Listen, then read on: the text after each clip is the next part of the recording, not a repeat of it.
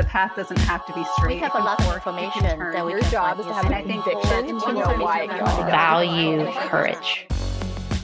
You're listening to the We Get Real AF podcast, exploring the future with trailblazing women and girls in emerging tech, XR, AI, and futurism. Science and technology are reshaping our world at lightning speed. Engage in conversations that'll spark your curiosity and challenge what you thought possible.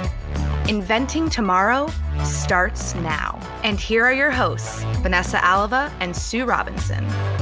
Welcome back to We Get Real AF, everyone. I'm Vanessa Alava. And I'm Sue Robinson. Please remember to like, comment, and subscribe to the show.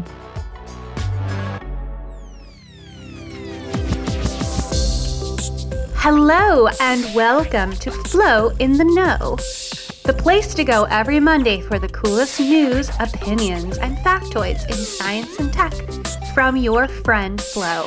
Links to my references can be found in the episode description. Hello everyone and welcome back. Today I want to talk about two topics popping up in my feed. One I know a lot about and one I know almost nothing about. That would be climate change and NFTs, or non-fungible tokens. Whatever that is. Just kidding. We're going to figure it out. So let's start with what we know. First of all, doesn't everyone understand climate change by now, you might ask? Well, since I moved back to North Carolina this year, I've encountered people I really care about, friends and family, who are on the opposite side of the political and ideological spectrum from me.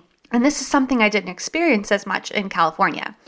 For example, one of my closest friend's moms told me last spring that during COVID, the spring was much more beautiful and natural and cool, and it didn't get hot as quickly.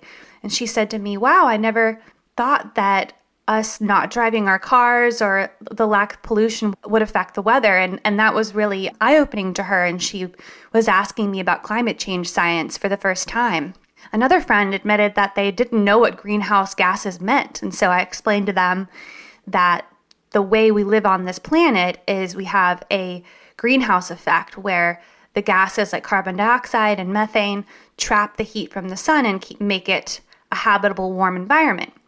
However, if we're dumping a ton of methane and CO2 into the environment that's not normally there with cars and releasing carbon dioxide by burning fossil fuels, oil and gas, we are artificially expediting that greenhouse effect, and it's changing our climate. In some places it's going to get colder, in some places it's going to get warmer, and that's why we like to call it climate change, because it's not simply global warming. One specific element of climate change that's been popping up in the news this week, the Atlantic Meridional Overturning Circulation, or the AMOC system. This is basically our global air conditioning system. It's an ocean conveyor belt that is driving a northward flow of warm, salty water on the upper layers of the ocean from the tropics to the northeast Atlantic region, and a southward flow of cold water deep in the ocean. And this ocean conveyor belt has a major effect on the climate. Unfortunately, with the polar caps melting, it's releasing cold fresh water, and it's diluting the salty seawater in the North Atlantic. The point is, we're affecting these ocean systems of cold and warm water that are traveling around the world and creating a habitable planet for us. And when we're disrupting it, we don't know what's going to happen. It's a really important element that we're facing in the climate change crisis, and it could be one of those pivotal elements that could lead to nonlinear change in the climate. So let's talk about Elon Musk. He has to be my favorite person alive right now because he gets it. He announced at the end of January 2021 that he is offering $100 million to whoever comes up with the best carbon capture technology. If we can capture a lot of the carbon in the environment, we can decelerate climate change. Let's transition to the topic I know almost nothing about, but we're going to figure it out together because we're smart, techie people. An NFT, or a non-fungible token. You need to know what it is because this past week, an artist named Beeple just sold an NFT at a record-breaking $69.3 million, which is the third highest price achieved by a living artist. An NFT is an asset verified using blockchain technology, in which a network of computers records transactions and gives buyers proof of authenticity and ownership.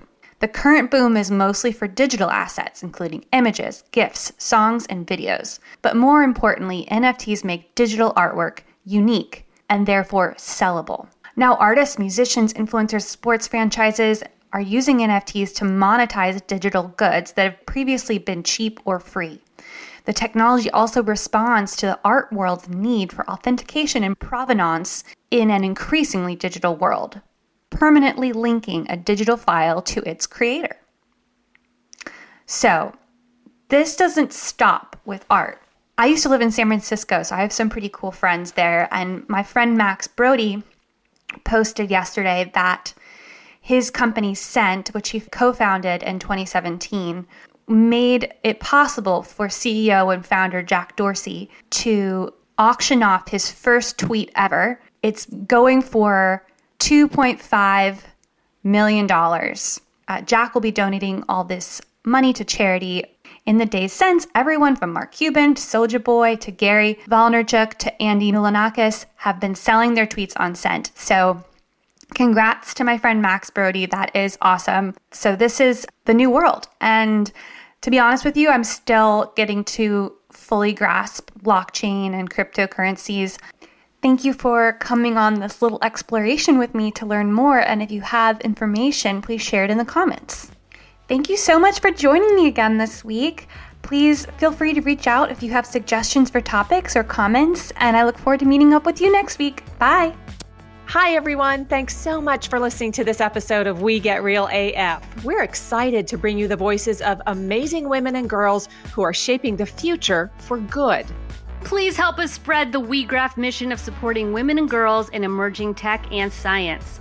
Follow us on Twitter, LinkedIn, Instagram, and Facebook. Our handle is @WeGetRealAF. And visit our website at www.WeGetRealAF.com. Don't forget to like, comment, and to subscribe to the podcast. We also want to give a big shout out and thanks to Sam McLean for providing sound production for the show. You can find Sam on Instagram at McLean Sounds, that's McLean Sounds, and to our voiceover artist, Veronica Horta, for her show introduction. You can find Veronica on LinkedIn by searching for Veronica Horta, H-O-R-T-A. And we want to give a special thanks to Florence Lumsden, our associate producer for the We Get Real AF podcast. You can find Flo on LinkedIn at Florence Lumsden, L-U-M-S-D-E-N, or at her website, danceandflowproductions.com. That's DANCINFLO Productions. We'll meet you back here next time for another great conversation about high tech with cool women.